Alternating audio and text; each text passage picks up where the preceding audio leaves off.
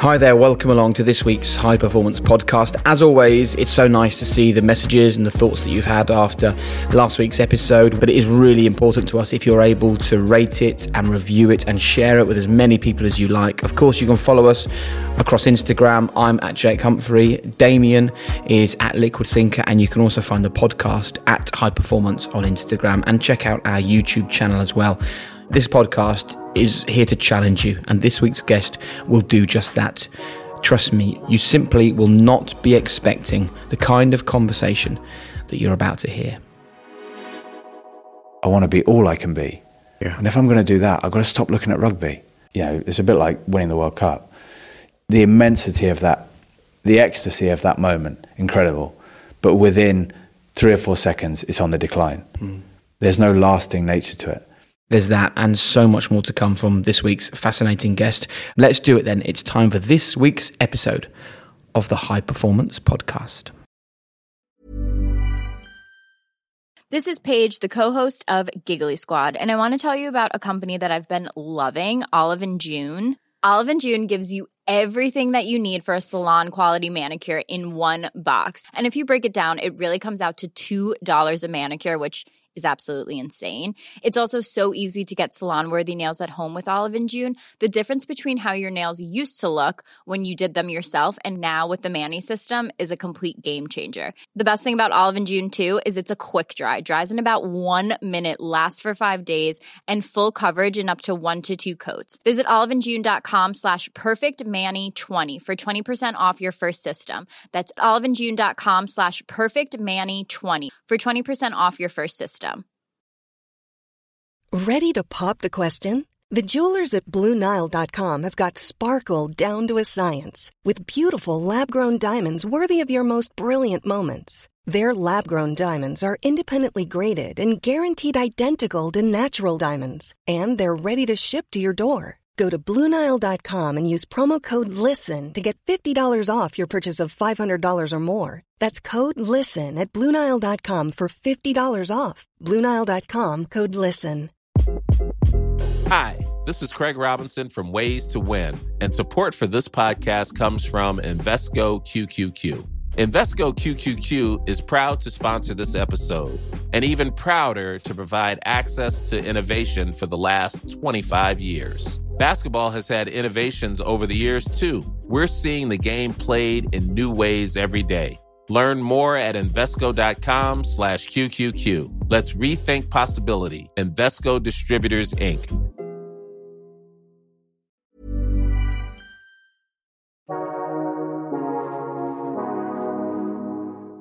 Hi there, I'm Jake Humphrey. You're listening to High Performance, the podcast that delves into the minds of some of the most successful athletes, visionaries, entrepreneurs, and artists on the planet and aims to unlock the very secrets to their success. Now, everyone needs a professor in their life, and mine is also an author and an expert in the success of sporting teams and cultures, Damian Hughes. Now, Damian, you've done a lot of work in in rugby. Um, and there are a few people in rugby that intrigue us um, as much as today's guest. What are you looking forward to learning about?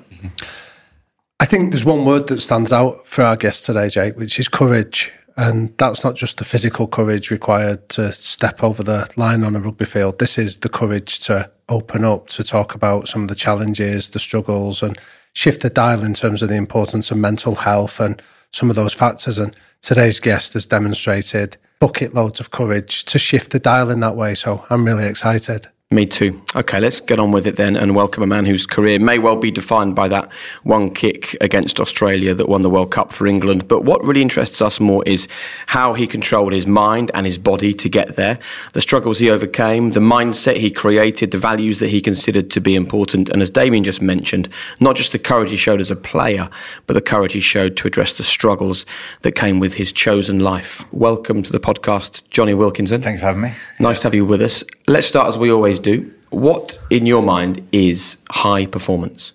I think high performance is about, if you'd asked me some of these, I imagine these questions coming up midway through my career, you get a very different answer than towards the end. And essentially, it's a very, very different answer to where I am now, which is high performance when I was younger was was about outcomes. I'd have painted a picture of you know, it was all about whether the ball went through the post, whether the pass hit this, whether you know, hit the mark, whether the guy was tackled, whether he went backwards. All of these things were written up on a stat sheet, and that defined who you are and whether you're a success and what have you. Um, as I got further down, um, my exploration of performance and potential, all these things, start to understand that for me, high performance is is about absolute engagement instead of at the time of playing rugby, it was more about what does what does a good game look like? What does a good number ten look like? What does a good career look like? I look at it now as being like, what what would be you know a great life lived? And no answer satisfied me until I sort of started to vaguely feel right, which was all of me in every moment, and that's performance. You're either fully attentive and engaged, or you're not, and that presence that I guess that deep involvement is performance. There's for me, there's no other way of defining it. The out to win version of outcomes and you know ticks and all those sort of things and crosses and is what led me down the route of great mental health. Um, always more of a manifestation of my my kind of conflicted inner state. Um, and breaking out of that is where I suddenly realized all the flow, all the intuition, all the feel, all the grace, and all the real possibility lied and and I kind of fought that for the, most of my career until the end when I gave into it and suddenly started to find all that passion again. So do you think that you be, could have lived in this present flow like passionate completely engaged state when you were playing rugby or did you need when you were an elite rugby player to be obsessed with the stats because that was what was going to determine whether you won or lost a game? It's it's a a good question but it's it's quite a simple answer is that that's how I lived. Yeah. Between the whistles. So on a Saturday afternoon, for the majority of the time between half two and four o'clock, I was in that state. That's why I was able to do what I did. The thing was, is I just created an idea, as most people do, that that state is revealed or earned through great suffering and sacrifice. So there seems to be this deep understanding, which I've explored and experienced otherwise since that by suffering and stressing and fighting, you somehow end up in a joyful flowing state.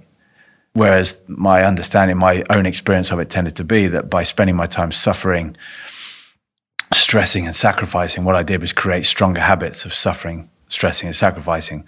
It's a bit like the whole kind of, you know, when I grow up, when I get my car, when I get my promotion, when I get my family, when I get my big house, when I get to retirement, that's when my joy is going to hit me, when I've got enough money. But then even when you've got the boat in the in the you know in the in the sunny port, you're still suffering and stressing for the next thing. And, and unfortunately, there's become a new one which has taken shape more recently, which is is going to leave no opportunity for turning inward. Which is people now think that leaving a legacy after once they've gone was what bring joy. I mean, it's ludicrous. And that's kind of where I was. You know, my whole rugby career was like, I'm going to suffer through this because I'm going to leave the greatest mark. It's like, well, what happens to just flourishing and enjoying and loving life. And then you realize that being in a change room before a game is where you see it happen. You see that fragility of people that believe in themselves. This idea that self belief is going to create self exploration on the field is crazy. Self belief represents itself as fragility. Look at anyone that's in the middle of self belief, you'll see someone who's covering up fear. Look at someone who's willing to be open to the future and say, let's just see. You'll see someone who's physically and ready, mentally ready. But the story always ends with that I'm always fine when the whistle goes, which is like saying, well, I've spent my time in the change room trying to live ahead of myself. And when the whistle goes, I'm prepared to live now. Why not just live now all the time? And it's, and it's been my exploration for the last 15 years because of n- mental health issues that, that left me in nowhere else to turn but inwards and there I found I've never found anything of substance, anything of truth. I've found nothing solid. I've certainly found no boundaries. All I've found is opportunity, um, space, and deeper dimensions of experience. See, Jonny, it sounds that a lot of that description that you've given in terms of what you found describes childhood in many ways. Yeah. That you don't see a child planning for the future; they play in the moment in the Yeah. playground. It's it, it, it, it's the immediate So, would you say that some of what you've discovered is almost coming back to that childhood state of playing for the pleasure of it, living for Yeah. the moment? I look at the childhood experience and I remember from my own that you're able to become whatever you need to become to make the most of every moment. Like a child says, I'm going to be an astronaut. They are an astronaut. They're not me mm. pretending to be an astronaut. They become an astronaut because there isn't that sense of this is who I, who I really am. And therefore I'm pretending. They haven't got an idea of who they are yet. So they can be anything they want, which means they can engage fully in any moment. The imagination is vibrant because there isn't this solid path to who I've become. Yeah. The thing is, though, is that that childhood experience for me, in my exploration of, of things, is unconscious. It's an unconscious freedom, which means it can be lost, and it is lost, and it's influenced by the outside. And by me being falling into that cycle of trying to become someone, that self importance of wanting to know myself and knowing how the world works, is that that's the path towards going back to that childlike experience, but consciously. So without the the experience for me of suffering the mental health stuff, there was no way of going back there consciously. And there's no other route but to the only way to go back to being free of the identity of who I become. You know, this stuff is is to I want to say just let it go, but essentially what that means is it's got to die. Now that sounds very strong, but it's almost like in order to fully live, you need to are you willing to die to fully live? Yeah. or are you just living to die? Now that's the thing for me is that I got to a point where I was protecting this old identity, mm. this all this stuff that had become me. And I use the the kind of way of articulating it for me is that this is not so much experience as so much concepts and ideas that I, I came into this world with a leaning towards picking things up in certain ways. And that leaning goes back generations or goes back culturally or, or whatever you want to call it previously. And that leaning was to start to shape things, understandings in certain ways. And one of the understandings I picked up very early was about mortality. And it scared the hell out of me at a very, very young age, probably younger than normal. And what was it that, uh, that, that so that triggered that fear? I, I don't know. It, that was just the, it was there was a sense of doom about being alive. Right. and that for me was was in the mortality. And what I did was sort of say, right, I need to come up with an answer to mortality. And from a childlike state, what I came up with kind of was was just a big self belief or big belief that if I'm perfect, when I get to the pearly gates I'd heard about, I'm going to hand over my CV and be like, come on, that's good enough to get in, isn't it? And I needed ticks everywhere. So that would decide, yeah, therefore my definitions of what's good, bad. So all the uncontrollables in life just destroyed me. Right. And and therefore what So I you did, were obsessed with perfection at this point, were in you? order to rid myself of this sense of doom. So there wasn't a pleasure in the perfection, which is where the compulsive. what age are we talking, Jonny?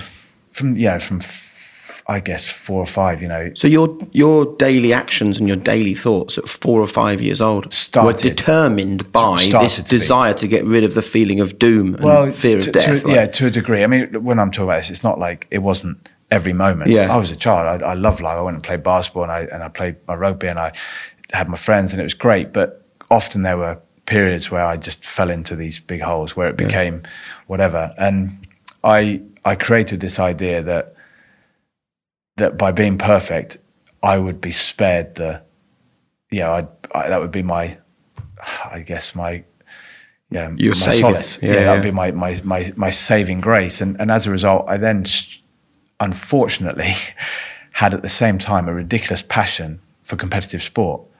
So now I'm going into competitive sport with a need to be perfect. yeah.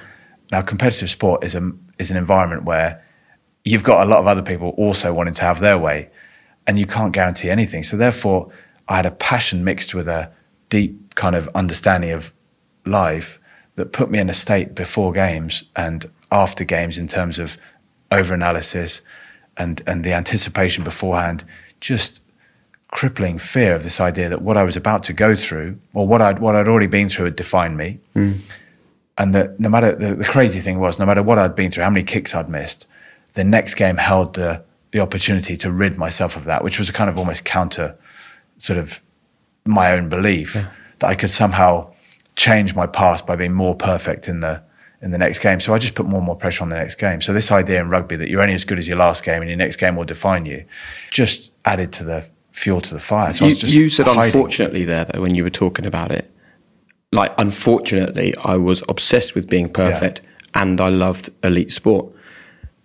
Isn't there an element though of fortunately I was obsessed with being perfect and I loved elite sport because I was of the opinion that the reason why you became the leading rugby player of your generation was the combination of obsession and love for the sport, Yeah, yeah, maybe. or was it in spite of that that you still got to the top?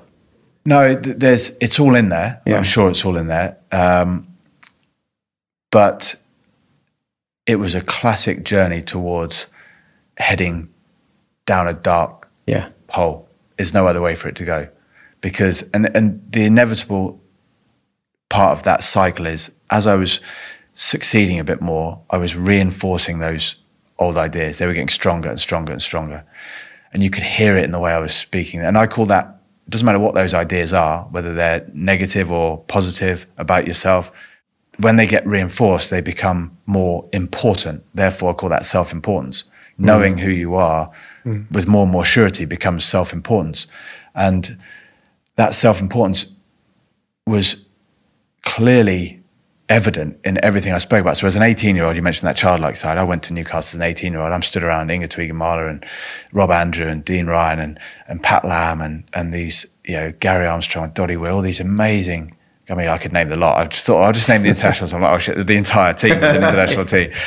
And um, and I, I was just a, a kid in there. And if I got five minutes, if I got two minutes or one play in the team run before a game, I was on the bench most of the time in that first year, or for half the first half of the year. If I got on the team run, the, the, the session before the, the, the game, if I got on there for one play, I was kind of like, whoa. When I did get on there, I was just like, look what I'm going to give it. Fast forward eight, ten years, I'm the guy in the change room. And the only thing I'm talking about is pressure, expectation. I'm judging the hell out of everyone around me. You're not professional. Oh, the guy's a waste of time. He'll never make it. No, he needs to be like this. Oh, God, you know, that coaching's rubbish. They should be doing this. is what I'm talking like. Go back 10 years. I'm just opportunity. I'm a walking embodiment of opportunity and passion. Now, the only result of that is self importance. Because when I was 18, I'm like, I'm a nobody. I've got nothing to lose. I'm just exploring. Now I'm a somebody. I've got everything to lose. And that's why I'm feeling pressure. I've become solid. So those forces are all are, compressing me. Whereas when I'm nothing, I'm just fluid, hence hmm. flow. So nothing can, I just, wind blows me this way. I don't need to stand against it because I'm not this direction. I'll go any direction. You look at the most beautiful geniuses on the field, they're not solid. So they bend, they flow. They Hold your beliefs Look lightly. at, look at a Zidane or a Federer. The ball goes here. It's kind of like they don't expect anything or they expect everything at the same time. It's the same thing. It's otherwise known as being completely open and ready.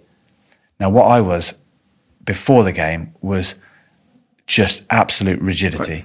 But on the field, you let go because you because what I designed myself into was a plug that fit the socket of rugby on the field.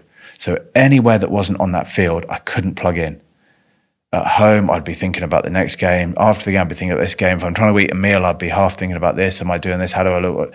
But as soon as I went onto the rugby field, that first whistle went, who I'd become fit that socket. You plug in, and suddenly you talk about being in the zone and effortless. And but as soon as the referee blows his whistle and says penalty, suddenly I'm like, now it's about me.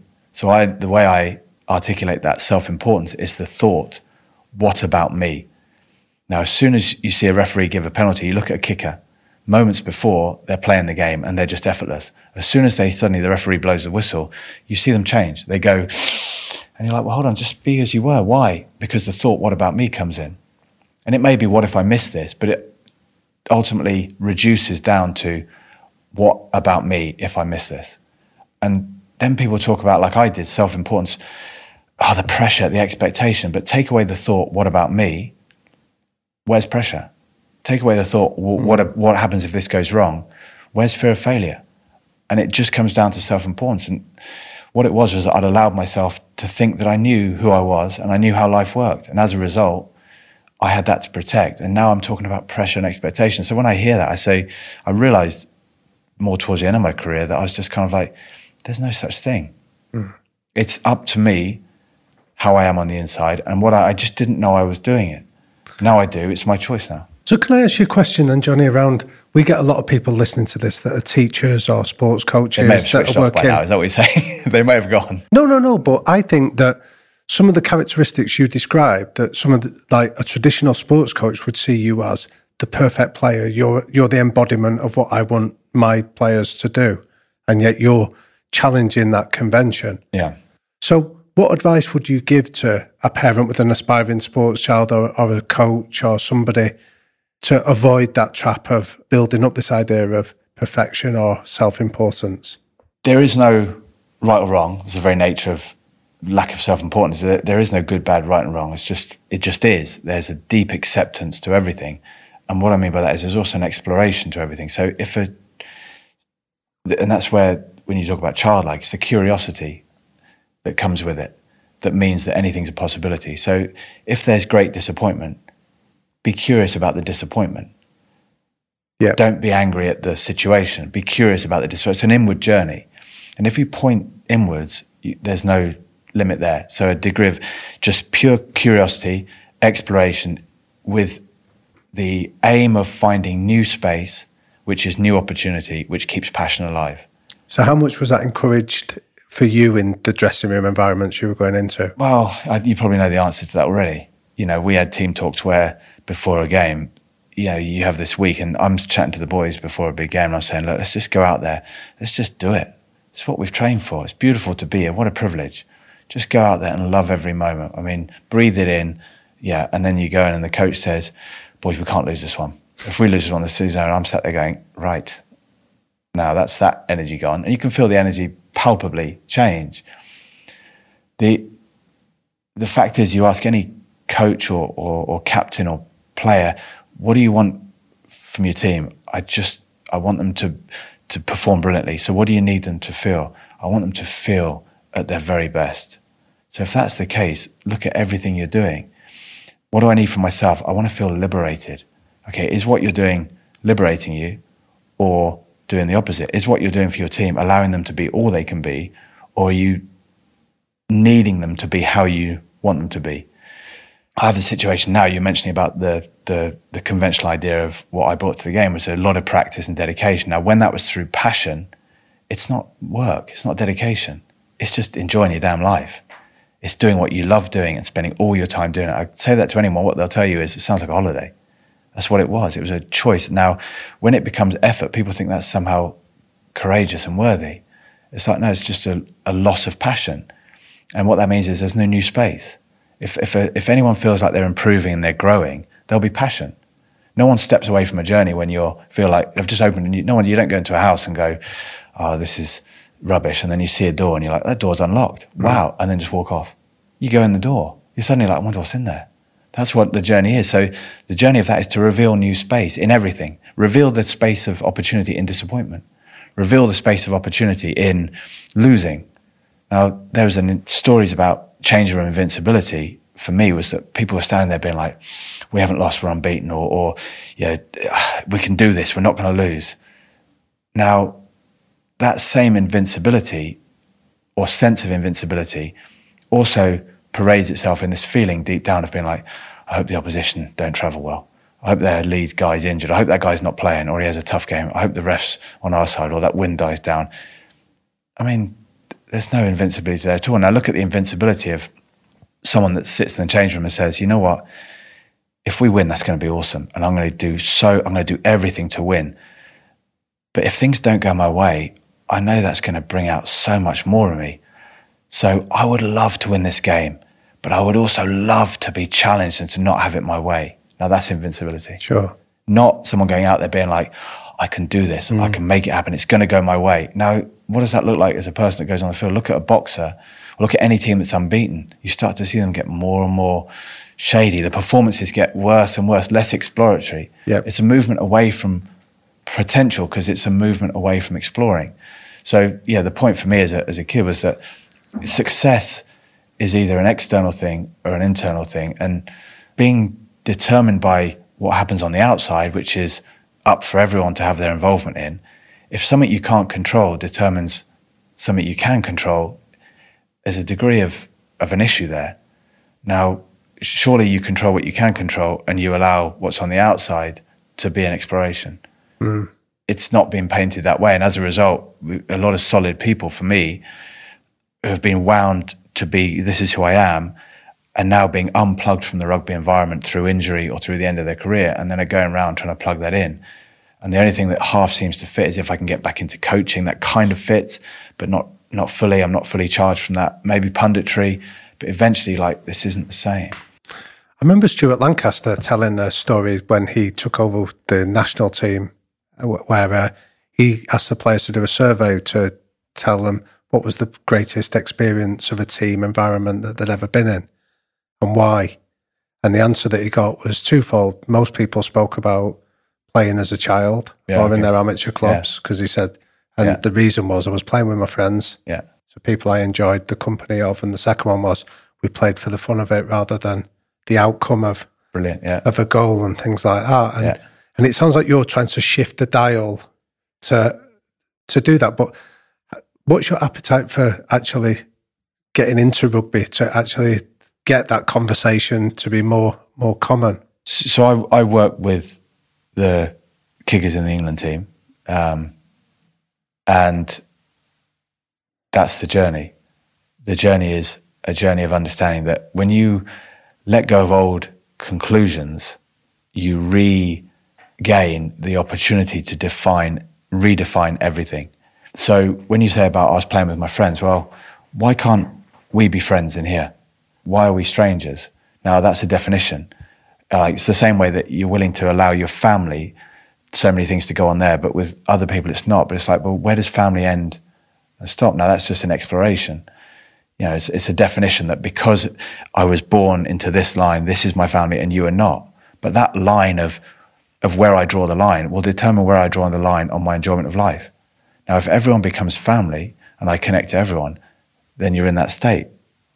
What about why is it for the fun of it? Well, if it's just passion and for now and it's about performance and exploring what you're capable of, that's fun. So put that at the top of the list. Everything is achievable. The world can be how you want it, unless we're unconsciously holding on to old ideas, which mm. are doing that definition for us. So what's the response then when you go into this world of old ideas and start talking like this? Because it's so refreshing to hear, but what's the general reaction to this? but it doesn't come across like this. Uh, You guys have asked me a direct question, and I'm responding directly. If I was working with someone on skills, you go back in through the door that they present. Right. So it's a it's a gradual movement towards, and ultimately the you could get there straight away with a simple answer of like, what's the most important thing to you, and it comes down to performance, and then that comes down to health and happiness, and you're kind of like, let's go there then, but you can't do it straight away because health and happiness is perceived as as a kind of like it's almost a separate journey to being on the field where it's all about this. But if you had a chat with someone recently and they were saying, someone's told me to be, yeah, they, they think I should find more joy in my playing. I'm like, right, tell me what joy feels like for you. And the answer I didn't get was big smiles on the field and I'm joyful. They were like, it's kind of like just when I'm I'm fully in it. I'm like, there you go, that's deep engagement. Misunderstanding of what joy is is that smelling the roses involves big smiles. Now laughing is a definite sign of joy, real deep laughter, and, and it, but it's because it, you're deeply involved in the situation. You look at someone who's pretending to laugh or trying to laugh, you'll see something far from joy. The same way you see someone trying to laugh on a field when that's not deeply engaging you. So you say, right, hold on, how do we get joy in everything? You just deeply engage, and then what happens? Time flies. Now I, I, watch, I love the odd film, and time flies for me when I'm watching a film, and I might be like, geez, that was incredible. But I'm deeply engaged, and time flies. That's what joy is. Mm. It's a deep engagement in life. It's not about smiles and, and happiness. So what we say is, right, ha- I want to be healthy and happy. So, well, let's, what does that mean to you? Well, let's get that. Now, what's stopping you from deeply engaging in this? An idea that it's not as it should be. It's not good enough for me. It's not right enough for me. It doesn't fit with who I am. So you're like, well, let's change. Let's work on that so that mm. every moment fits. But how, I don't understand how you let go though. Like I sit here listening to this and I am jealous of the things you're talking about because I want to live in a life of deep engagement, fully committed. I want to flow. I want to have that growth mindset and a flexible perspective towards everything. But then I you know, I'm also looking at other people and thinking, oh, well, they're doing well. Why am I not doing well? And then I'm wondering whether I'm being a good enough parent to my kids. And I know that I've got a really busy week coming up, and I know that I haven't spoken to my parents. I feel like I'm carrying with me external pressures, external expectations, internal pressures and expectations, Yeah. but I don't want them. Yeah. And there'll be lots of people listening to this, probably coming at it from the same angle, Yeah. going, bloody hell, I, I want to live a free life, like Okay, Jonny is yeah. explaining. Yeah. If you can get there from where you were as the rugby player representing his country a couple of decades ago, then I, I'd like to think all of us can, because you've come from a really full on, very different mindset. Yeah. So if you were able to move, I like to think that all of us can. How do we do it? But I think that for a start, there is no arrival. Yeah. There's no, like we said, that, that otherwise you fall back into that idea that I'm going to arrive at retirement. Yeah. And all that work is going to be worth it. You know, it's a bit like winning the World Cup. The immensity of that, the ecstasy of that moment, incredible. But within three or four seconds, it's on the decline. Hmm. There's no lasting nature to it. And that's kind of then a, oh, a day later, you're like, oh, and then, and then two months later, you're in big trouble because now you're way down at the bottom of the hill looking back at my glory days. And then you add injury to that and you, whatever, you go through that experience. So there's, there is no part where you think, oh, it's, it's going to be this. The very nature of having an idea of what my potential is, is what prevents you from going there. Sort of have a, a story about this where you sort of say, you know, someone, you say to someone, just go into that room, with you, and just find your potential for me. And if they come back with anything, you're like, you're moving further away from it. If they come back and say, what do you mean? I don't even know what I'm looking for. You're like, now we're on the right track. Hmm. The point is, if you've got an idea of what your best is, it isn't your best. It's just your next limit. It's a limit to your best. So So, how do you know you're going in the right direction then?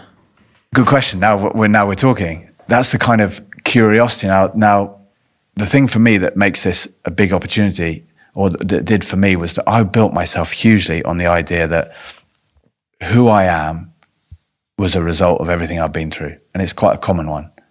It, it sort of falls in line with the idea that I'm just a physical being. So, like my body's the result of all the food I've eaten, all the growth, and all the scars I've got. It's all linked in there.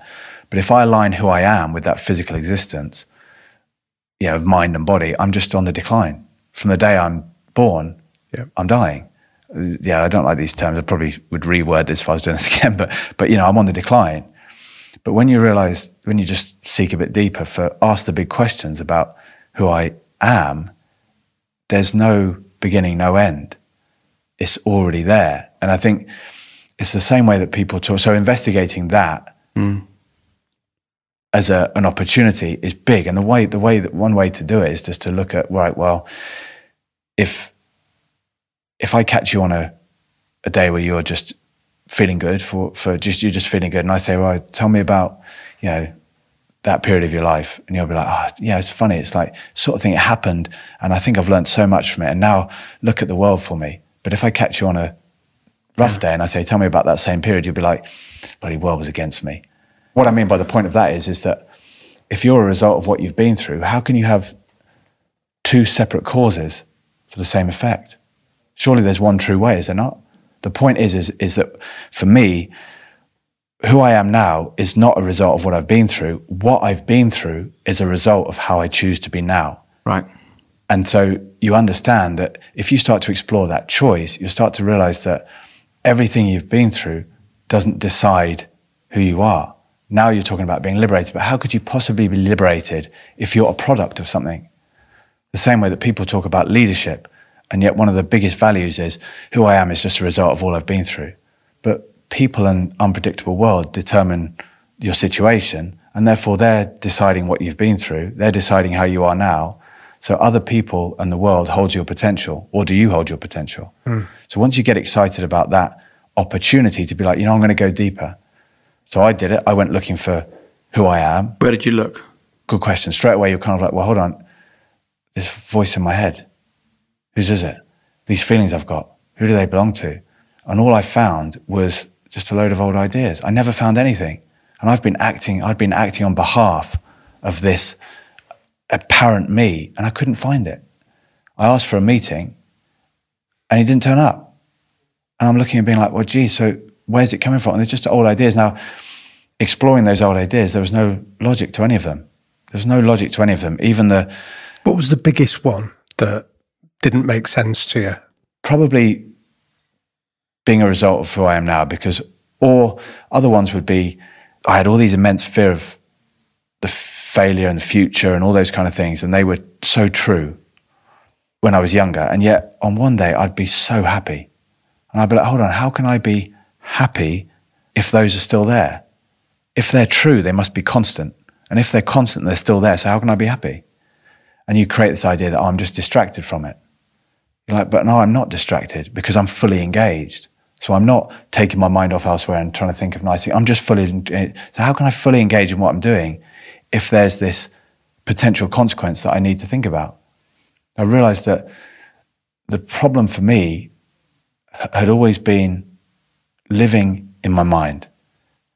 And what that meant was that my old ideas of who I was was deciding for me my memory and my imagination. So I wasn't in control of my memory and imagination. As I let go of those old ideas, my memory expands and my imagination opens. So I start to be able to Right.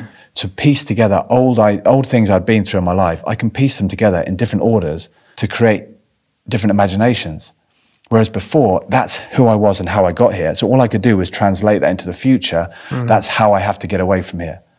Whereas now, it's the same understanding that people, I, I get the impression that people think that the now is a result of the past. I would think that. Yeah, but it's not. Show me the past. Yeah, but the now for me is like sitting here having this conversation with you, Right. whilst thinking I don't want to be home too late because we've had a busy few days and my wife Yeah. will be putting both the kids to bed. Yeah. Um, but I know I put that beef in the Aga this morning, so at least there's some food made. Yeah. That's all stuff that happened in the past. Yeah. All of which is determining what I'm feeling now. Yeah. So even though we're having this remarkable and brilliant conversation, there is Yeah. still a part of my brain, obviously, cracking on with stuff that's already happened in the past. How, I, But that, but that's the, the now has become the content of the world. right. not the experience of it. So the idea that now is a is a time you have to try to get into or live in instead of the now being a state you live through. Does Are that you make familiar, sense? Jonny, with the work of Viktor Frankl? So did you explore his stuff in this? No. Because I'm hearing some parallels with it that intrigue me. So Viktor Frankl was a, um, a psychotherapist that he was captured as a prisoner in, in Okay. Auschwitz. Yeah. And the stats of Auschwitz is that only one in every 28 people that went in there would ever Wow. um, survive it. And he was one of them.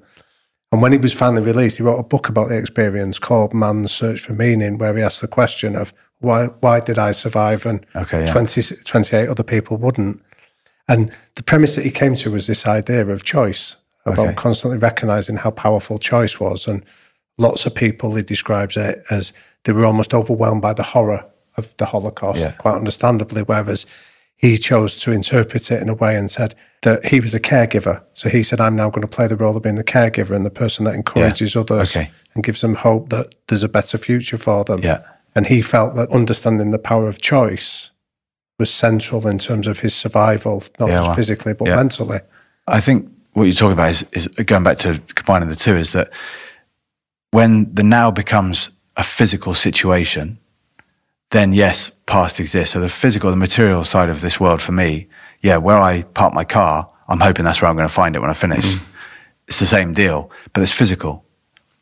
But when who I am becomes physical, I fall into the same laws and that choice goes because how can I have choice?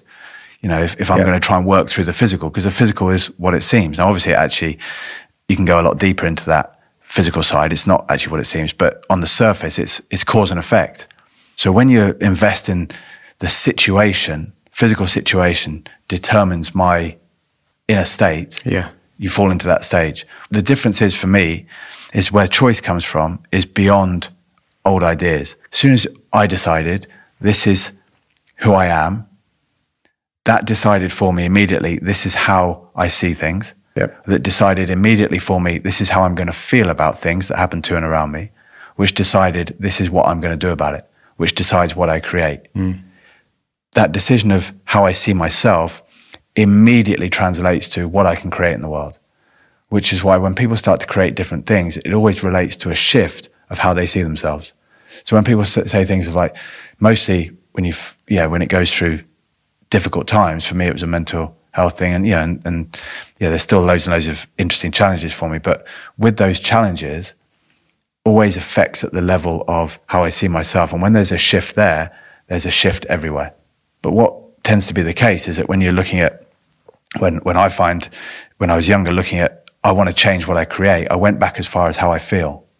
And then when I got older, I tried to go back to how I see things, but I never went back to exploring how I see myself. And as a result, you just end up creating more and more problems. It's like yeah. trying to feel differently than how you see things. Yeah. No chance. Trying to see things differently to how you start to see yourself won't work.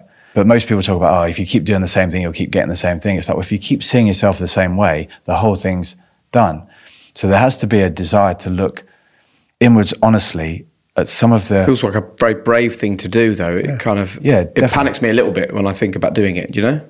Yeah, but I think because because the idea being is that if all I've been through has become my worth yeah. and my value, then letting that go is, of course, you're letting go of everything. Mm.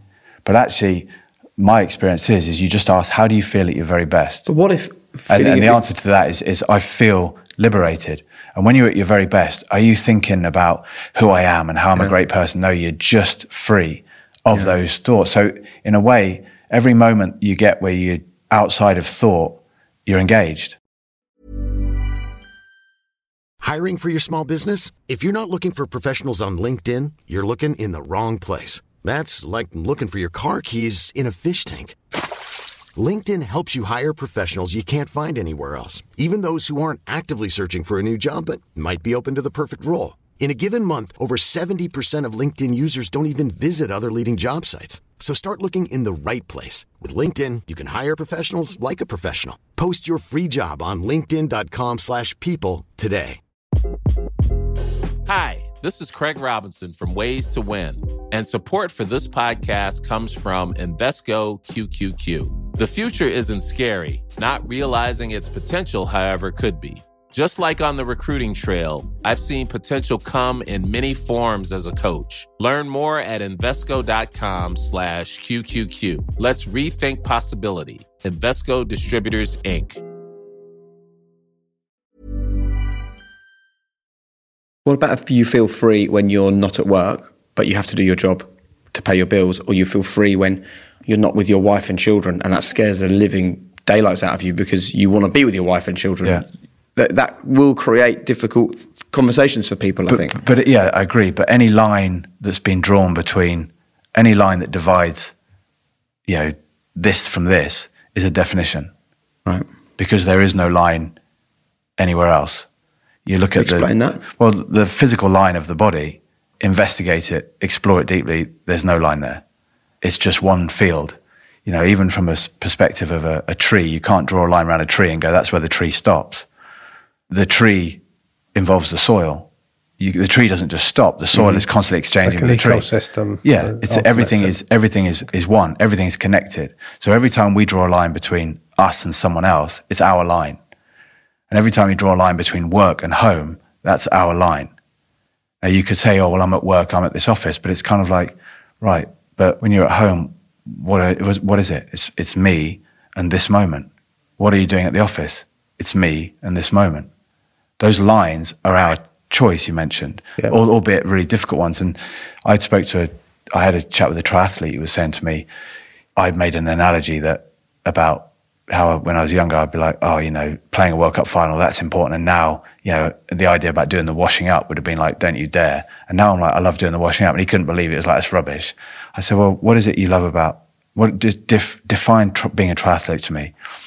And he was saying about doing the run and then the swim and then the cycle or whatever. I said, okay, right now, break that down for me. What are you doing? Well, I'm, I'm moving my body to get to a goal. I said, right, what are you doing when you're doing the washing up?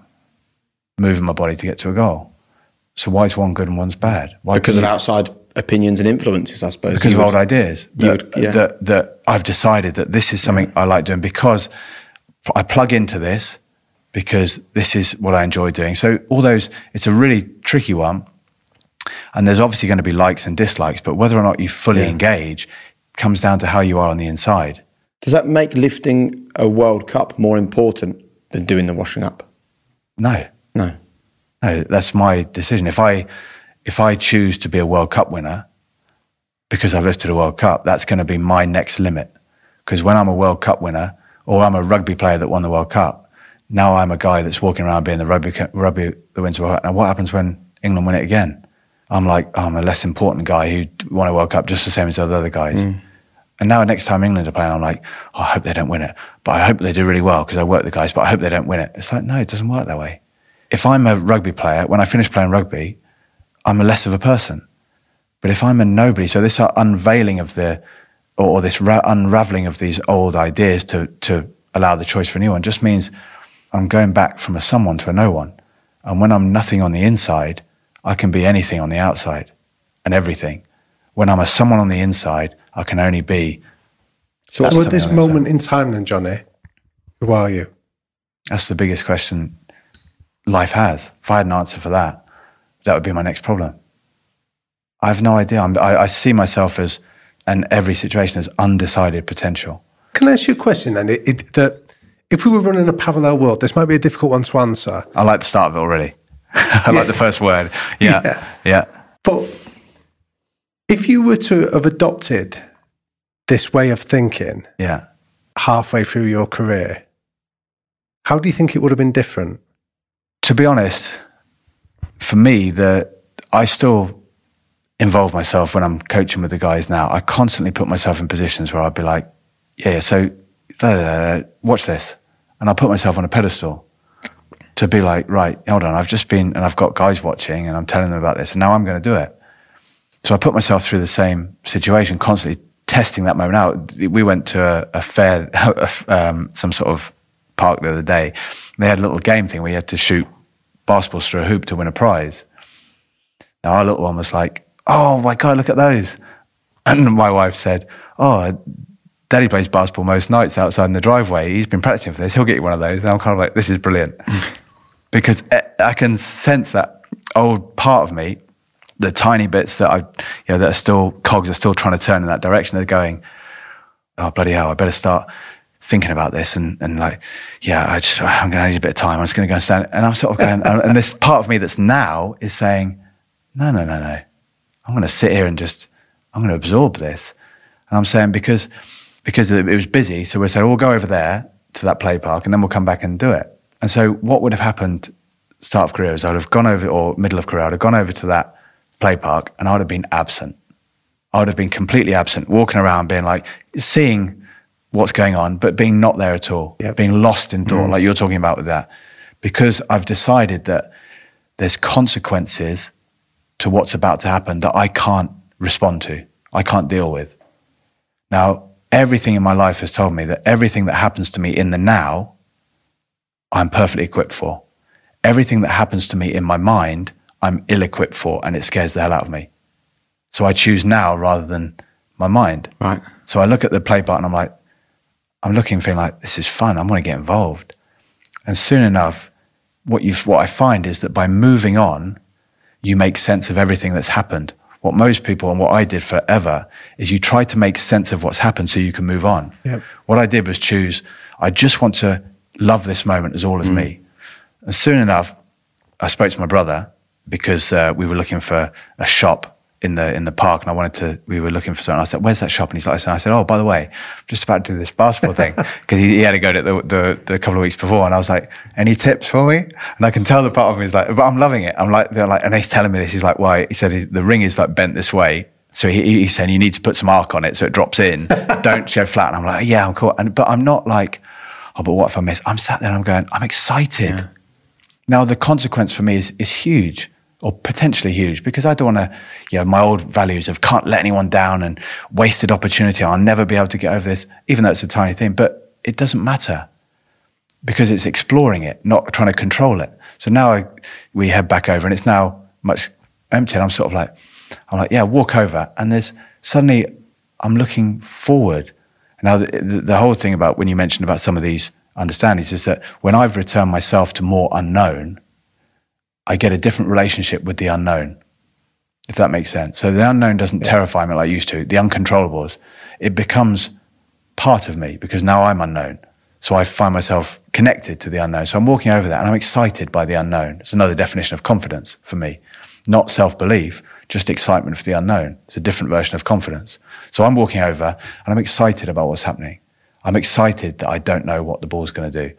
I'm looking at the balls the guy's given me and there's no grip on them whatsoever. and I'm excited that I've never seen this make of basketball in my life. And I'm excited, they've got ridiculous colors. And I'm looking at it thinking, and I'm excited about the interaction I'm having with the guy beforehand. We're having a bit of yeah, yeah a bit of chat about oh this, this, this, and I'm excited about looking around and being like, oh, all the things that you know my child could choose from if I get it. All the things we never see, by the way, as adults. Yeah, yeah, yeah isn't exactly. it? You just it go, is. oh yeah, I'll... yeah. It's so like, it's a childlike state again. And so I'm I'm looking and I, and the the technique.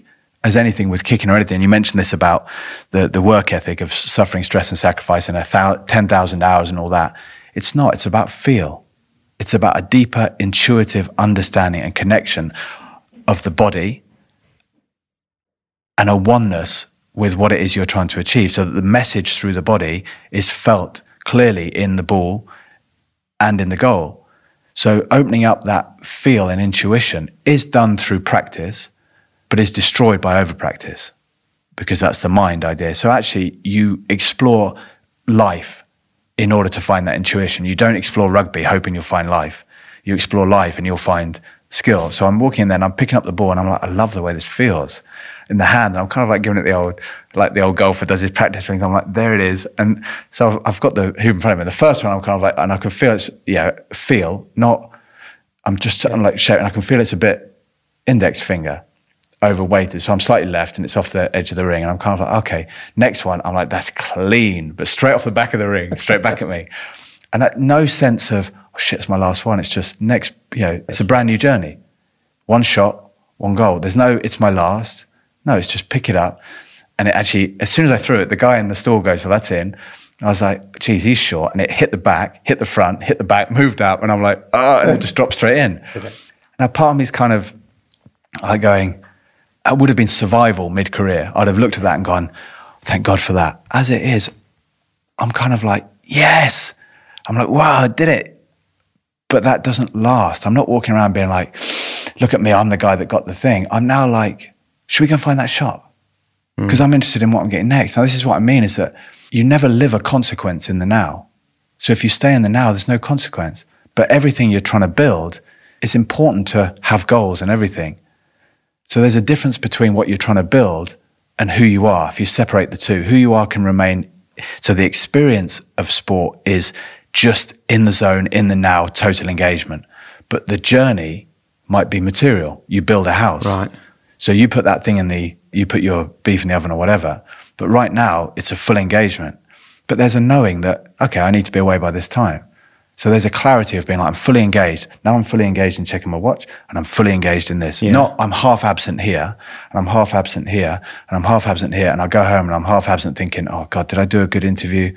Should I have done so that? So you can still have desires and wants and outside influences and things going on in your life. And, and the, it's still okay to be like, yeah, I want to be really successful at that's that. The point of, that's the point of living. But don't let that dominate you. But that, that, for me, the point of living is to explore that creative yeah. capacity, the inherent role we have as a creative force on this planet. And that's the freedom of choice that comes with being, having self awareness is that we have an ability to, to connect to that role as a creator in this. Mm. So creating is the goals. But what I've found was that when I, when I sort of started to dissolve a bit that self importance, I started to include other people in my goals. And I started to include all my, or much more of my being in my goals, in my performance. And as a result, things tended to work out. So my goals were less selfish objectives and more collective visions because they involved the best of everyone, because they were more still hugely directed, mm. but open in their in their kind of. So would you still say ability. I want you have a drinks brand, yeah? Yeah. Would you still say I want my drinks brand to be the number one drinks brand in the world? Or do you say, I want to really enjoy the journey of creating the greatest drink, in my opinion, and then we'll see where it goes?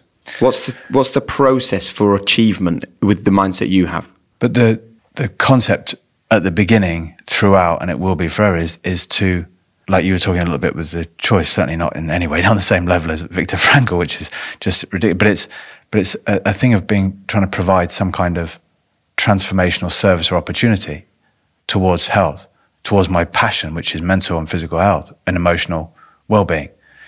So on that, it was like this is what I'm trying to affect.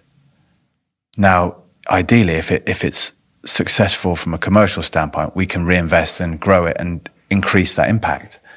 But that impact is directly related to my exploration of of my passion mm. because I, I'm sort of more involved in the less in the self importance and more in the kind of I'm exploring those boundaries and, and trying to transcend them or working to, to sort of transcend them. I find that my passion now involves other people. So whereas I started my career saying I want to be the best in the world, now if you ask me who the best in the world is right now, I'd be like, I'm, I can not be bothered talking about that. Hmm. I mean, best in the world. How on earth do you define? How do you compare two people? You just, unless you make a, an assumption that let's say that they all started on exactly the same place and they're exactly the same being, now we can do it. Yeah. Oh, 20 years ago, would you have discussed that at great length? Yeah, Who's the best hugely, in the world and where course, do I sit yeah. in that? Well, I'd have done it with myself. Yeah. I'd have been like, I think, yeah, the papers are saying that now, so I've pretty much done it. Yeah. And the fact that people then say to me now, what about yourself and, and, uh, Carter and, and, and these guys? And, you know, I'm like, you've just left off about 30 other people to name just three. It's like, you don't get it. There's guys that you'd have never heard of who I've played alongside and gone, I mean, it's, it's immense. I would, I would, you know, I'd go to them straight away. Does it matter of, anyway? Of course it doesn't. Which is the point of saying that at the beginning, I want to be the best. What it did was just that conclusion, that idea took over my intellect. So my mind is now every time I see something in the paper about so and so who's had a good game, I'm like, oh shit, I've got to read that, but I don't want to read it. And now I'm stressed about that. And then before the next game, I'm like, oh, if he gets into the team, I, I better play well today, otherwise I won't keep my get. You're like, well, that one conclusion is deciding how I think. Now, what I said about before is that that conclusion is now adding to my pressure. And now you say, right, so I'm going to change it. I'm going to be the best I can be. But I mentioned before about if you know what your potential is, it's your next limit. So how do I know what my best is? It's like, well, I don't. So now I've go right. I've got to go one step further, which is I want to be all I can be. Yeah. And if I'm going to do that, I've got to stop looking at rugby. I've got to stop looking at something bigger than rugby. Yeah. And and that's the point of being like, right, because within that, everything else exists. But if you want to be the best rugby player, what people might find, as I did, is I felt like I got there, or whatever. And what it meant to the rest of my world was I was deeply unhappy, hugely unsatisfied. I was treating people around me like God knows what. I was physically stressed in all kinds of physical state, hence the 14 injuries in a row. And even when I got injured the first time, all I could think of was, I've got to get back to where I was. Total expectation, stress, no room for beginning again, no freedom, no liberation, no healing. Mm. And so I end up with another injury. Oh, it's even worse now. Each game's a big comeback, and this is going to be the one. I've got to get back to where I was. Trying to control instead of explore what I could be, I was yeah. trying to say, I've got to get back to where I was. And so when you say what was the, one of the biggest moments of realization was that kind of like Jesus, I got 14 messages from the world over and over again, be like, just just be aware of that. No, still not got it. Just be aware of that. No, no, have another one. And this one's your knee. This is an interesting one because you'll do the same knee 30 minutes after you've come back.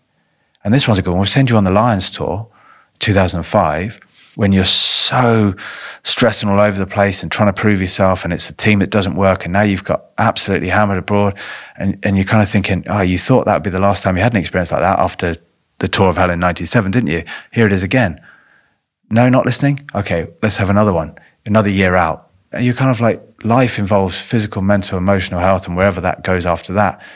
And then start exploring what you can do with the world. But if you try and explore what you can do with the world without addressing those, you end up working the two mm. against each other, and it becomes a journey of smaller and smaller. I love what you're saying. I think it's I think it's really profound, and I think anything that's that's profound and forces you to think is is, is well worth investigating. And I think allied to that, your credibility through your past life gives you a platform to really make a difference and shift the dial in this, not not just in sport, but in in, in society in general. But if we accept that the German philosopher Arthur Schopenhauer spoke about three stages of change, first people will laugh at you. Yeah. Then they'll oppose you and tell you why it's ridiculous. And yeah. then finally they'll come to accept it as common sense. Yeah. Where do you think you are on that journey to get other people to to engage with this this alternative way of thinking? Um, I don't think it's about where I am. I think it's I think it's a, a Or society? yeah, in I think it's a state of society in general, and that you mentioned, I think at the very beginning, that there's been thousands of people have walked this planet, millions, billions, trillions of of God knows how many, and everyone has had the same aim of, you know, or so many of them have had the same aim of transforming the world into something, and they've all come with the their beliefs of good and bad and right and wrong, and this is where we are. And it's not to say that they've been wrong at all. It's just to be the fact that it's time to keep, and no more than ever now, to keep looking back inside and questioning and looking at yourself. Because it's so easy to, to go to the outside and say, this is why. But as long as, for me, for example, for my situation, if I need certain things to be a certain way, I'm held hostage by them. And that means that whoever's in that situation, I will then say, blame them for being like, oh, you're controlling me in that respect, you know, whatever it has been, you know, with regard to, you know, it could have been around rugby, but mostly it was myself to myself. So you mentioned those three stages. I'd have been like, I would have had those three stages. If I went back to my 22 year old self now and sort of gave him this, I'd get laughed at. Definitely. Yep. Yeah. And then, and then probably a bit later on, 24 ish after the World Cup, I would have such a strong idea that I'd come back at me. Definitely. I'd be saying, oh, you're a joke. You're, yeah, that's, that's weakness. That's just giving in and all that kind of thing. And then 28, I'd be like, please, please let me have this. Because that was, yeah, that was one of my major mental health sort of points. And it's really a case of saying that, for me anyway, there's no right, wrong. Everyone is where they're supposed to be Right. uh, in terms of that stage. And, and to think that I have the answer, I don't. I'm just exploring my own perspective and my own thing and, and trying to share anything that, that might allow others to explore theirs. But to think that I know anything about anyone else or what's right and wrong, I've thought I have in the past, and I've looked at what I've done, and I've looked at the environments I've created. I read, I wrote a book in 2004, just after the World Cup. I would be surprised if there wasn't a sort of a spike in mental health cases after I wrote it, just because it was so dogmatic. You know, you were mentioning about suffering. I was mentioning about suffering, stressing. That's all the message is. To all these kids with passion for rugby, I pretty much sort of eradicated the idea that passion had anything to do with performance and just told them it was all about this and this and this and this and this. And some people came back at the time were like, yeah, I really love this. I'm sort of looking back now thinking, I hope they What's your it out. relationship like with regret? Do you have that? No. For that book? No. No, no, no, because of the same reason is that if I put myself back into that same body and just said, right, one condition, you have to see yourself the way you saw yourself then, it's done. I would see things the way I saw them. You'd do it again. I would feel the way I feel. I'd do what I did. I'd create what I created. And therefore, there's nothing to do but mm. accept it. But also to realize by accepting it, I am now no longer attached to it. I'm not the result of it.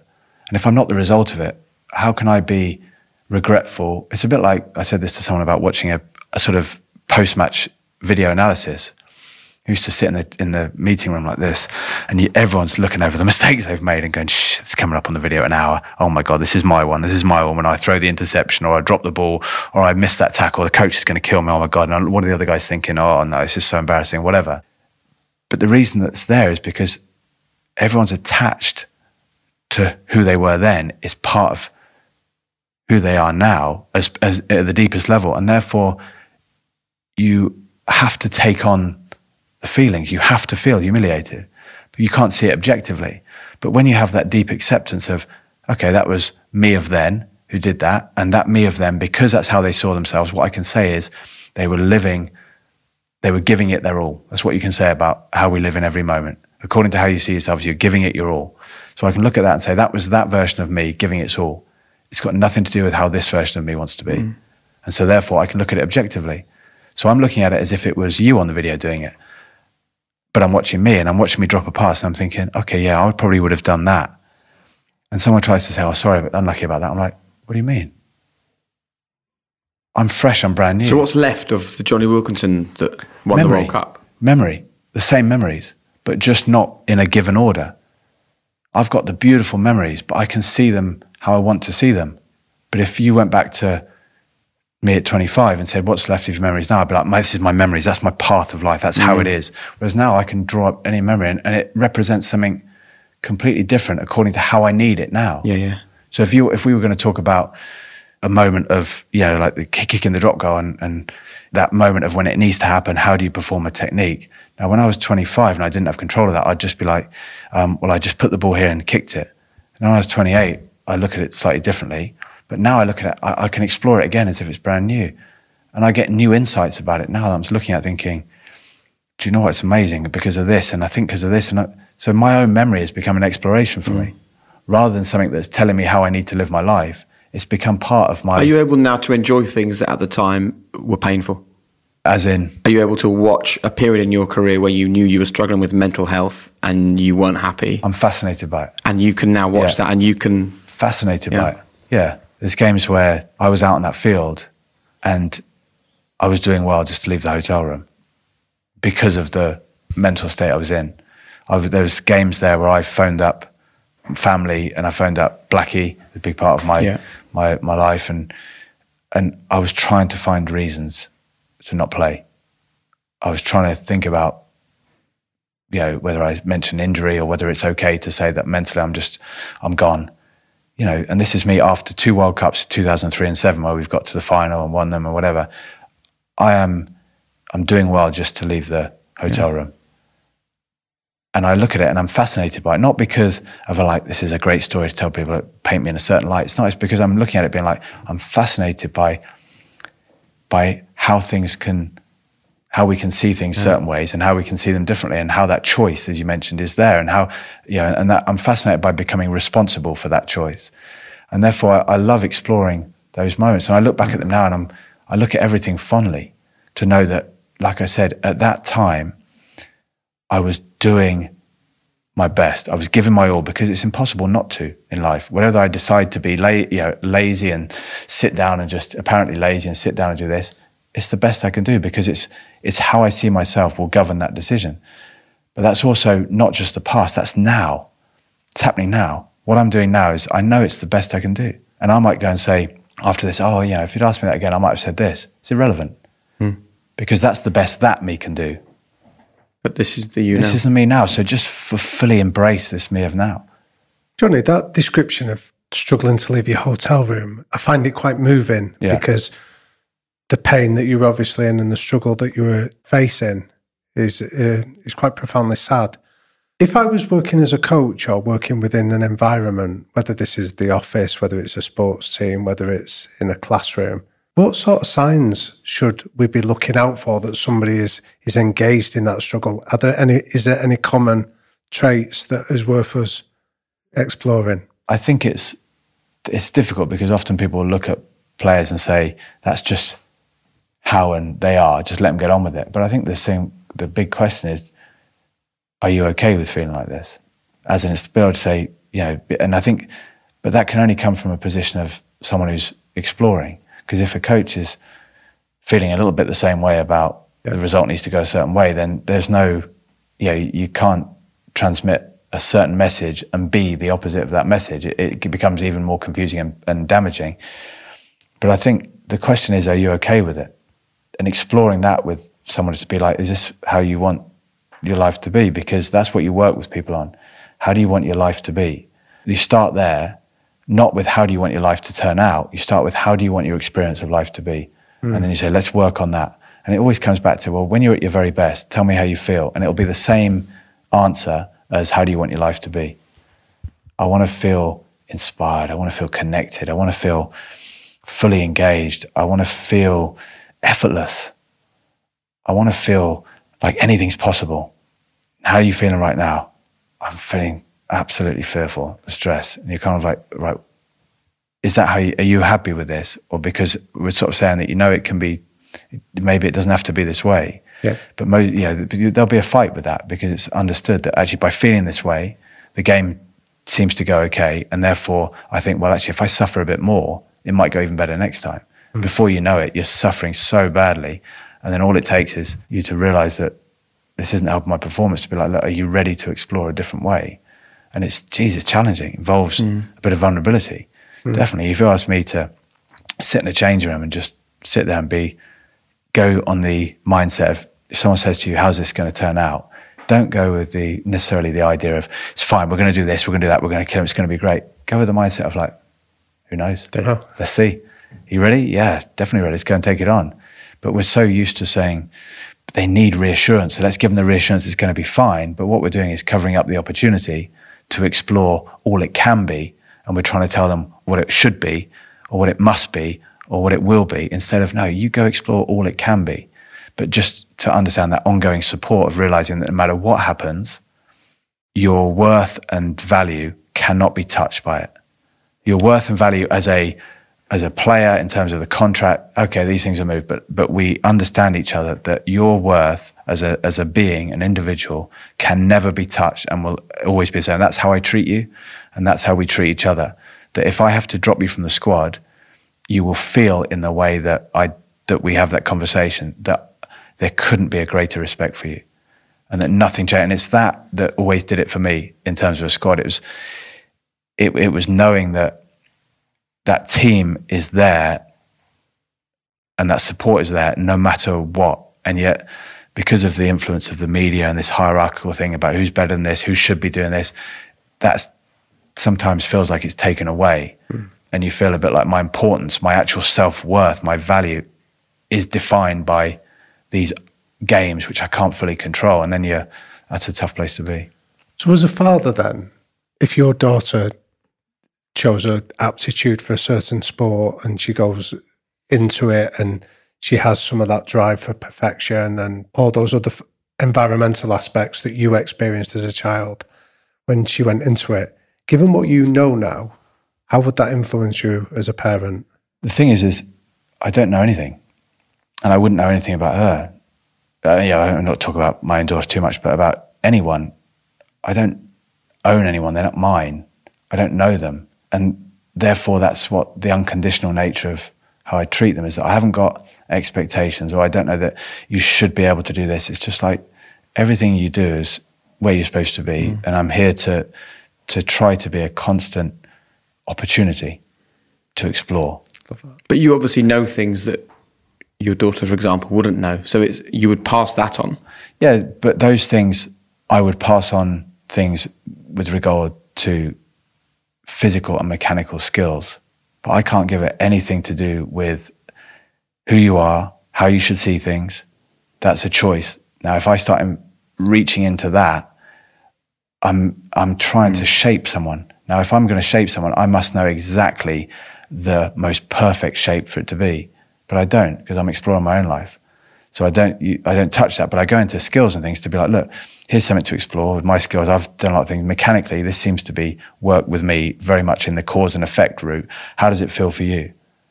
It's never a case of right and wrong. It's just like, you know, do that with the guys to be like, look, try this. And everything's life based, but like, be like, here's a representation of it physically. Standing up bigger and taller, aligned in the spine, looseness in the limbs, all these things that represent something, being grounded. It's all a, a life based feel, but it's done through skills. And to be like, if it's working, great if people prefer to be more here, it's kind of like, well, let's go from there and, and let's explore that. Mm. There is no right and wrong. I think people, for me anyway, it tends to be this thing about that disappointment and and anger are wrong. It's like no, it's what is. But when you explore them, they're possibilities. But when you react to them, they become damaging. And with that answer in mind, my final question was going to be for people who have listened to this podcast. Mm feel maybe a bit like me that this is a journey that they would like to know more about, what would be your piece of advice to begin the journey that you've been on? Where did you begin it? What What's the one a, thing a, people can a, take away from this conversation? It's a it's a good question, um, but it's also it's a tricky one because. Yeah. Well, in some ways, it flies in the face of everything we've a little bit mentioned. Yeah. But it's also it's also that if without knowing or getting to know someone through what they say and, and spending time with people, it's one of those where it's it's almost more dangerous. But f- for me, it was it was just asking the big question of how am I at my best, and then hearing that and being like, doesn't it feel amazing? And it's like, what's stopping me from being like that all the time? And a, a, a clever or clever sort of tool that I use would be like if you imagine I call it like the super version of you. I don't mean that as in it's better. I just mean like uh, the, the super version of you doing what you want to do or you're about to do and imagine that super version of you doing it in just the most, however you want them to do it. I use beautiful, graceful, flowing, just connected, just light, airy, all those kind of things. And I imagine it. And then I ask a simple question of what is it that they have that I don't? And the answer is nothing. The bigger question is what is it that I have that they don't? What is it that I'm holding on to that they're not? And letting go is something I can do immediately. But we create this idea that the super version of you has done the 10,000 hours. The super version of you isn't about getting all the ticks, it's about the graceful beauty, the flow, the elegance, the, the, the connectedness. And that comes down to what we have and they don't, not the other way around. Mm. And so just be it. But don't try and compare yourself to it. Be your version of it right now, and you'll realize that your version is way better than you could have ever imagined. Wonderful answer. Incredible conversation. We have some quick fire questions. We finish with these. Yep. Regardless of who the guest is. Um, the three non negotiable behaviors that people around you must buy into? Impossible. Impossible to answer. No yeah. such thing as a yeah, as a non negotiable. Is openness one?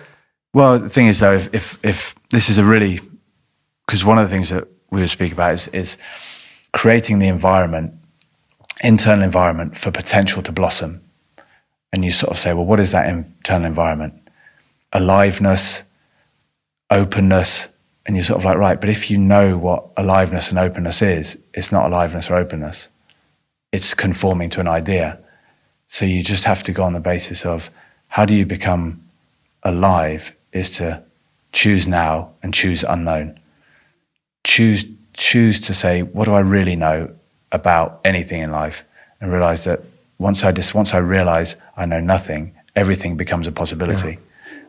Now I'm worried though that what I think I need to be, I'm actually just being controlled by outside forces rather than the right. Well, it depends. Being open, what you, I think is open, is actually just my you, opinion but, of open. But you just said it there. You said what I need to be. If you'd have said what I want to be, it'd be a different question. Need and want are the difference between external influence and internal. And if it's what you want, then it's for you. If it's what you need, then it's f- for the, the basis of, of pleasing something else. What advice would you give a teenage Jonny starting out? Just going back to passion. There's nothing more powerful than passion, excitement, and a willingness to learn. And that comes in the same basis of curiosity. Be those things would be the things that I would constantly probe at. I would challenge constantly to be like, right, so where's the opportunity in this? And move away from the dead end of I've worked this out and move back to the space of I can use that to to see what's possible. Um, that's what I do. Just ignite or continue to keep that passion burning because that's yeah. When I when I called that day with rugby, when I was about to, one of the things I, I remember saying uh, to someone was that the passion has been replaced by pressure and here this is at the end of my career when I'd sort of evolved towards more opportunity. And even still, I called it that as if there was some kind of, as if it was the, the game's fault for holding up banners with my name at uh, name at games or writing in the paper that I was going to do this, or if it was the fact that I had two finals in the end season and couldn't bear. it. It's like, but it was all mine. It was my pressure covering up my passion. And so I look at that thing. I gave up the game on the basis of, you know, of my own doing. And I'd say keep that passion alive, and anything's possible. Yeah. Are you happy? Yeah, yeah. I, I, I, I think you'd have to redefine happiness. How do you define it? It's a really good question. I've never even gone to that because that's normally the base level. But for me, it's like if we're talking about it now, am I happy? To get away from the definition of am I walking around, yeah. kind of like people expect to see well, you kind okay, of smile. Are you happy in your definition of happiness. Even maybe yeah. if you don't know what that is, maybe I think, that's hard I think is am I am I, great, am I grateful to be alive? Yeah, yeah, incredibly. And what's your one golden rule for a high performance life? Explore. That's it. Versus control. As soon as you're on controlling, it's a decision that I know how things should be, and then with that is the downhill sort of ever reducing cycle of pressure expectation. As soon as you let go of that understanding of or that self importance of I know how things are and they need to be, you're in a space of exploring. Um, that doesn't mean you know, that you stop training, doing everything. It means the opposite. It just you explore your training. you explore your rest, you explore your, your own body, you explore your own being, you explore everything. And if you're exploring, you're going to find something new. When you find something new, you're growing. If you spend this life growing and exploring and finding out new things and whatever, by the end, that seems like a reasonable journey. And if, if you're exploring what's on the inside, it's a, it's a damn good journey. Thank you very much. Pleasure. Damian, Jake, what did you make of that? my brain is hurting, if I'm honest, but in a really good way. I think he made he made me think. I think he challenged lots of of these old beliefs, old perceptions that we have about success, and the fact that we never spoke about rugby once in the conversation. I thought was was really quite telling. I feel kind of um, armed against criticism or sniping or negativity of people going, "Oh, what's Jonny Wilkinson talking about? I don't get it." Because what he spoke about was that perce- other people's perceptions are an absolute irrelevance. So if people have listened to that and have taken loads from it, and I think I have, then great. If people have listened to that and it's not for them, then it doesn't matter, does it? Exactly. I think he gave that great description of himself that if if he'd have been a 22 year old player listening to that conversation, he'd have dismissed it. Uh, then at 25, he would have uh, argued back against it. And then at 28, he'd have embraced it fully. And I think it's where you are at a particular time that means that those lessons will be relevant or otherwise to you. And I'll tell you where I am. I am at a point where I find some of the things he talked about quite a stretch and quite a reach. Yeah. Because my, you know, why would I? Why would I not? Because my brain is not in the place that his is in. Yeah. Right? He's spent a lot of time thinking and learning and questioning. Where I am absolutely aligned with him is in the flow and the growth mindset and being present and living passionately and being fully connected. You know, I kind of, when I finish being alive, I want to be like an exhausted, burned out husk of a person because I want to have given absolutely everything rather than just sort of float through and quite enjoy it sometimes. That What's interesting really in that, Jake, to. is that it, nowhere are you talking purely about making so much money, living in a certain size house, driving a certain car. Yeah. It's all about the being that I think Jonny was describing. I mean, personally, what I took from it was I I loved this challenge of rather than talking about is something right or wrong, I like the question is it helpful or unhelpful?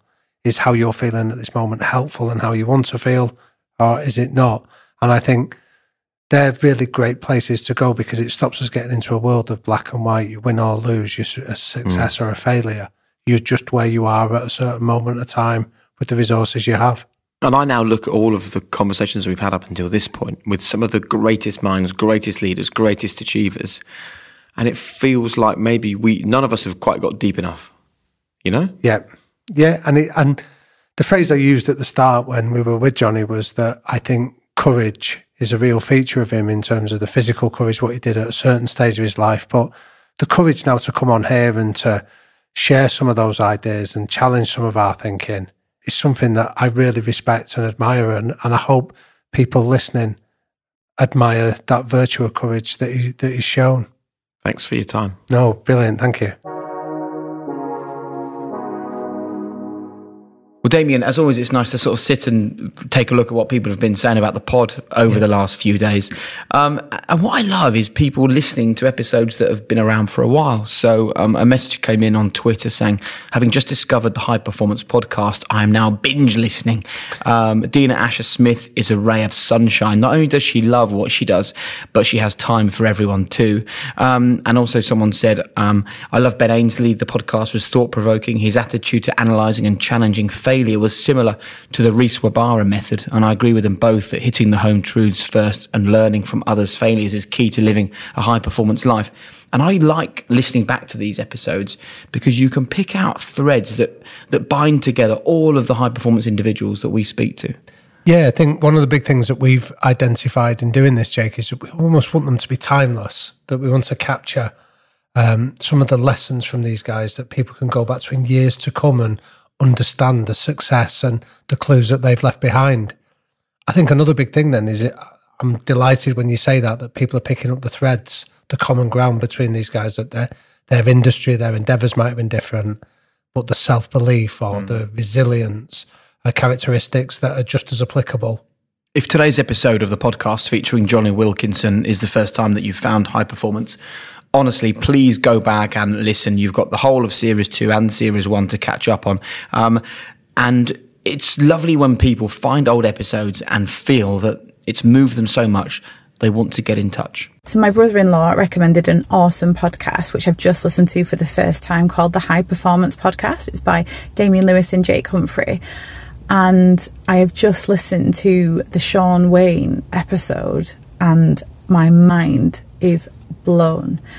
I have never, ever listened to a podcast that is so inspirational and just like has literally taken my breath away every single step of the journey in how he said it and how you tease it out of him. Um, it's just literally made my day. So thank you so much. And everyone, download the High Performance Podcast. Well, that was a message that came in from Financiel, who got in touch with us on Instagram. And the thing that got me there, Damian, I mean, the fact that she was almost moved to tears had a tear in my eye. Yeah, very much. And I think that's a huge testament to Shaun when we met him. And just um, for someone to be so open and honest about his own childhood and the own experiences that have shaped him to be the father and the coach that he is today, I think speaks volumes for him as a person because vulnerability is one of the big key themes of this podcast. People being prepared to open themselves up, whether that's to failure, whether it's to feedback, or whether it's for to, in Shaun's case, traumatic experiences, to open themselves up and learn from it is phenomenal, and it gives me huge satisfaction. And look, Damian and I are so fortunate to be in a position where we can sit and talk to these people, but we can all do this. You know, everyone knows something you don't know. So every time you walk into a room, every time you meet someone new, just ask a question of them, just challenge them. And that's how I have learned more in my life than I ever would have picked up otherwise, is just asking questions. And it's amazing, Damian, how often people are willing to share. Yeah, there was a brilliant study years ago, Jake, from um, they did it at American med schools where they were looking at doctors that were sued the most versus doctors that were sued the least. And when they did the study, what they found is doctors that were sued the least had the only difference was longer appointment times. And on average, the appointment times tended to be about three and a half minutes longer. So they're not giving better advice in that three and a half minutes. What they're doing is just simply creating space to listen. So when you deliver a prognosis or a diagnosis to a patient and then you just allow them to respond and listen. And mm. one of the phrases they talk about in med schools is you get comfortable with discomfort.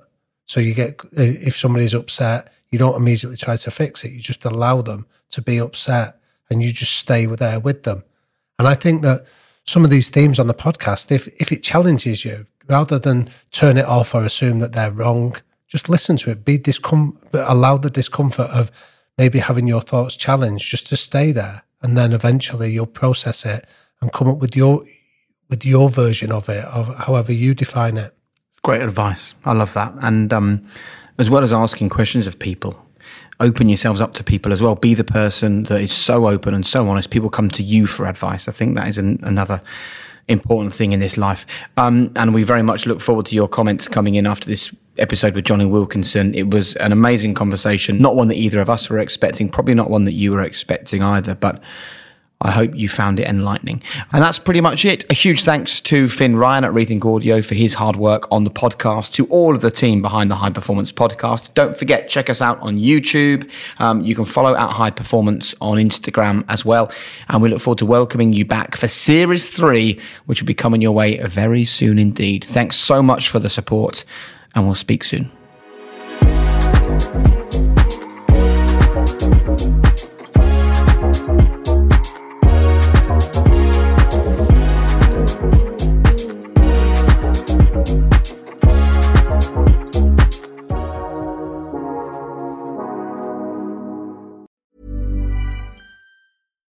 It's Paige DeSorbo from Giggly Squad. High quality fashion without the price tag. Say hello to Quince. I'm snagging high-end essentials like cozy cashmere sweaters, sleek leather jackets, fine jewelry, and so much more. With Quince being 50 to 80% less than similar brands. And they partner with factories that prioritize safe, ethical, and responsible manufacturing. I love that. Luxury quality within reach. Go to quince.com slash style to get free shipping and 365-day returns on your next order. quince.com slash style. Hi. this is Craig Robinson from Ways to Win, and support for this podcast comes from Invesco QQQ. Invesco QQQ is proud to sponsor this episode and even prouder to provide access to innovation for the last 25 years. Basketball has had innovations over the years too. We're seeing the game played in new ways every day. Learn more at Invesco.com slash QQQ. Let's rethink possibility. Invesco Distributors, Inc.